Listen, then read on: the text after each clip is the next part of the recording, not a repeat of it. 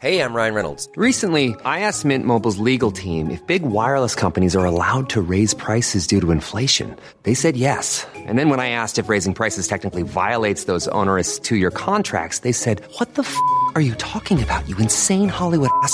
F- So to recap, we're cutting the price of Mint Unlimited from $30 a month to just $15 a month. Give it a try at mintmobile.com slash switch. $45 upfront for three months plus taxes and fees. Promo rate for new customers for limited time. Unlimited more than 40 gigabytes per month. Slows. Full terms at mintmobile.com. Many of us have those stubborn pounds that seem impossible to lose, no matter how good we eat or how hard we work out. My solution is PlushCare. PlushCare is a leading telehealth provider with doctors who are there for you day and night to partner with you in your weight loss journey. They can prescribe FDA-approved weight loss medications like Wegovy and Zepbound for those who qualify. Plus, they accept most insurance plans. To get started, visit plushcare.com slash weight loss. That's plushcare.com slash weight loss. This episode is sponsored by BetterHelp. I feel like I'm constantly reminding myself that we are all carrying around different stressors, big and small. But when we keep them bottled up, it can start to affect us negatively. And naturally, that can start to affect everything else around us too. Therapy can be a safe place to get things off your chest and figure out how to work through whatever is weighing you down. I know that therapy isn't for everyone, but it definitely has benefited me in the past with learning how to sit with my feelings, set boundaries with people, and I don't know, learn how to function with a little less shame. But if you are thinking of starting therapy and access has been hard for you, maybe BetterHelp is the right fit. It's entirely online and designed to be convenient. You can get it off your chest with BetterHelp. Visit betterhelp.com slash make your bed today to get 10% off your first month. That's betterhelp, H-E-L-P dot com slash make your bed. Good morning, sunshine. Welcome to another day of the Make Your Damn Bed podcast.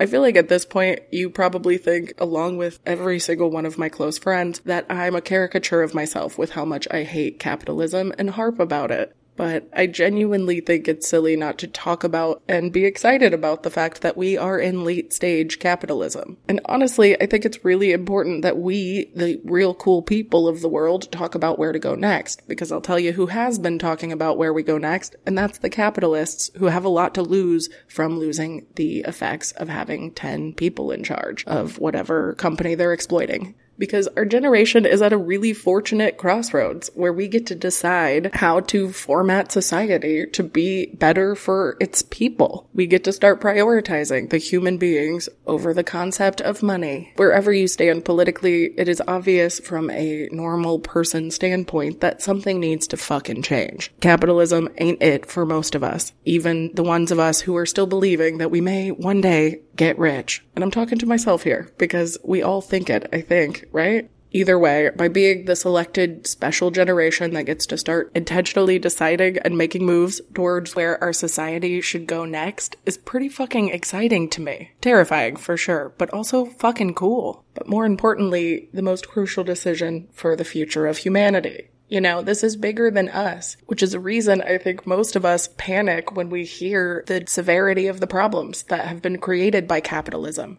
And listen, I'm logical. I understand why capitalism is appealing for a while. It does work really well for a couple of generations. But then the snake eats its tail and it upends itself and human beings suffer, which is quite simply a humanitarian crisis. And I know it sounds intense that we have so much to do, but in reality, it's in everything that we do where we support either our community or our economic growth as a society. And here's the thing.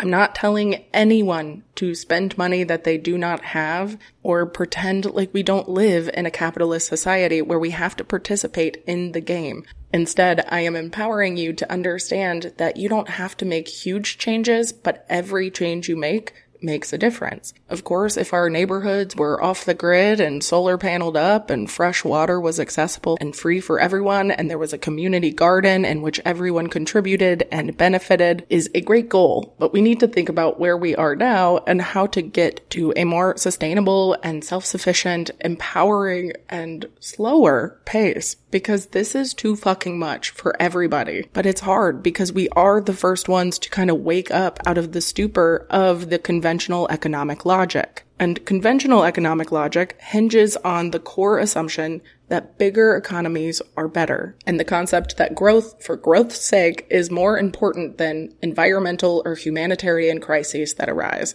And in the words of one of my favorite YouTubers, Andrewism, growth for growth's sake is cancer logic. In evolved species and people and plants and things that are thriving, growth is a core foundational important part of the process. But at some point, you hit your maximum growth for optimization and you stop. Unfortunately, our capitalistic society sailed right on past that milestone so long ago. And I am not alone in this. There is a massive movement of degrowthers who argue that an endless desire for more and bigger national economies, greater consumption, bigger corporate profits is misguided and harmful and not good for anyone except for the select few. Our GDP, the gross domestic product, or how much money a society has, is a terrible metric for social well-being. Just think about your own finances compared to those of Wall Street. When Wall Street's doing good, that doesn't mean you necessarily are. And when they're doing bad, it doesn't necessarily reflect your situation either. And the concept of degrowth is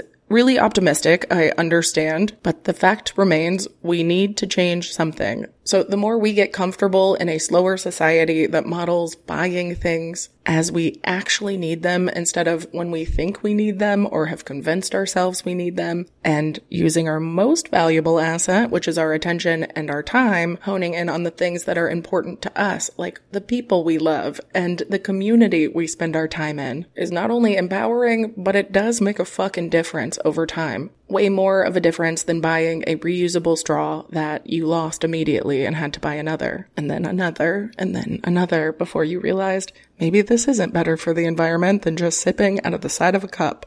Just me? Who knows? Uh, anyway, I'm happy to report that most younger generations understand that the climate emergency is beyond that and we're not just climate anxious anymore. But I'm also happy to report that it's not all doom and gloom out there. People are doing the fucking work. And if all the media you're consuming is doom and gloom, look in at the resource and see what they have to gain from that. Smarter people than myself have laid out roadmaps with plans to achieve dramatic reconfiguration of our economy that centers around clean energy and other emissions reducing solutions. It's not like everything will crash because it will still promote new technology and market innovations to make these things more affordable. So while it may feel like the end of the world as we know it, it is not the end of the world. It is simply a change into a better, more sustainable environment that is in harmony with both the surroundings and the humans within it.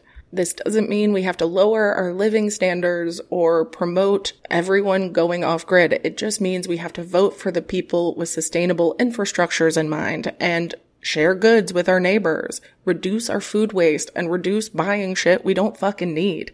And most importantly, focus your attention and time on things that are beneficial to you, your community, and the world. That's not to say you can't still watch Real Housewives to decompress, but it is to say there is a benefit in spending your time intentionally. It is not our responsibility to change the world, but if we do start thinking in terms of sufficiency, we will change our lives in a positive way and ultimately it will inspire others to do it, which will inevitably change the world in the way we'd like it to. And I apologize for the energy I brought to today's episode, but she comes out when I rant about capitalism, so I hope it fired you up as much as it fired me up. I love you guys so much. I hope you have a wonderful rest of your day, and I'll talk to you tomorrow while you make your damn bed. Bye, cutie.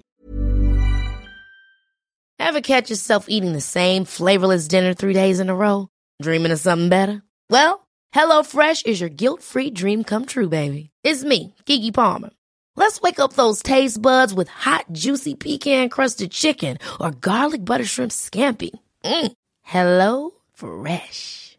Stop dreaming of all the delicious possibilities and dig in at HelloFresh.com. Let's get this dinner party started.